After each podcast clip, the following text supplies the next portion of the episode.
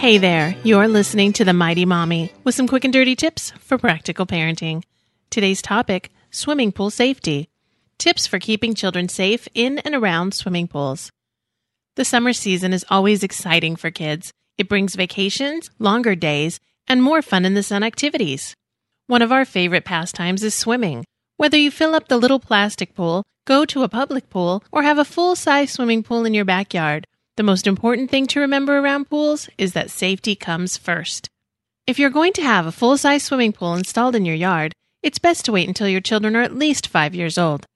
If you already have a pool, you need to put a fence around it to separate it from the house and the play area of the backyard. The pool fence needs to be a minimum of four feet tall and should have a self closing and self latching gate. Make sure all gate latches are completely out of children's reach. You will also need to remove any climbable items from the non pool side of the fence. Children should never be left unsupervised, but removing small chairs and toys that would allow them to climb over the fence is still recommended. There are automatic pool covers and pool nets available, but these items should never be used as a substitute for a fence. When you are using a small inflatable or plastic pool, please empty it when you are done using it for the day. Standing water is dangerous for little kids, and it provides a breeding ground for mosquitoes and other insects. If you have a larger pool, you will need to remove all the toys from the pool when you are done swimming. Children can fall into a pool if they are tempted to reach in and grab a toy they've left behind. When visiting a public pool, there is often a lifeguard on duty. Public pools will also have rescue supplies either with the lifeguard or hanging near the pool. Your pool at home should also have rescue aids, such as a life preserver nearby. Since you are not likely to have a lifeguard on duty at home, or in a community pool area, at least one adult present should know CPR. You should have a telephone with you and keep it poolside for emergencies.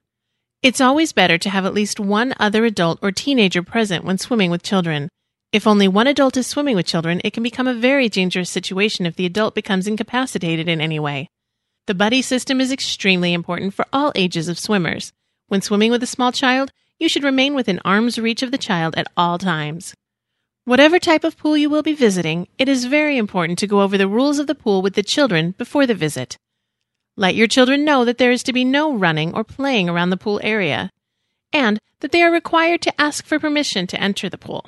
Teaching your children early that they should never enter a pool without first obtaining permission can help prevent them from entering a pool without an adult present. Let your children know that splashing and dunking other people is not only unfriendly, but dangerous. Children should be advised that throwing any type of object in the pool is not permitted. They should also not be allowed to jump or dive into the pool except in designated diving areas.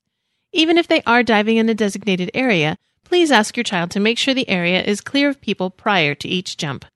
This is not only courteous, but also much safer for everyone involved.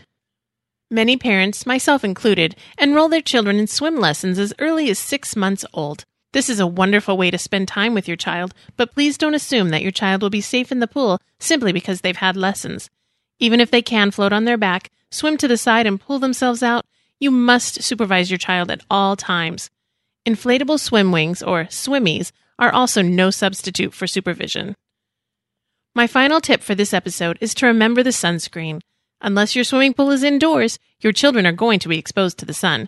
Sunburns can occur quickly when the sun's rays are not only directly on your child, but also reflecting off the water around him. Please be sure to use an SPF 30 or higher to protect your child's skin. That's it for now. Hope you enjoyed listening.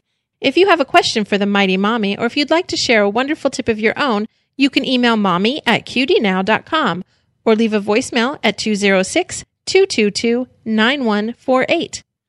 Also, if you enjoy the show, please take a moment to post a review at iTunes. I'd really appreciate it.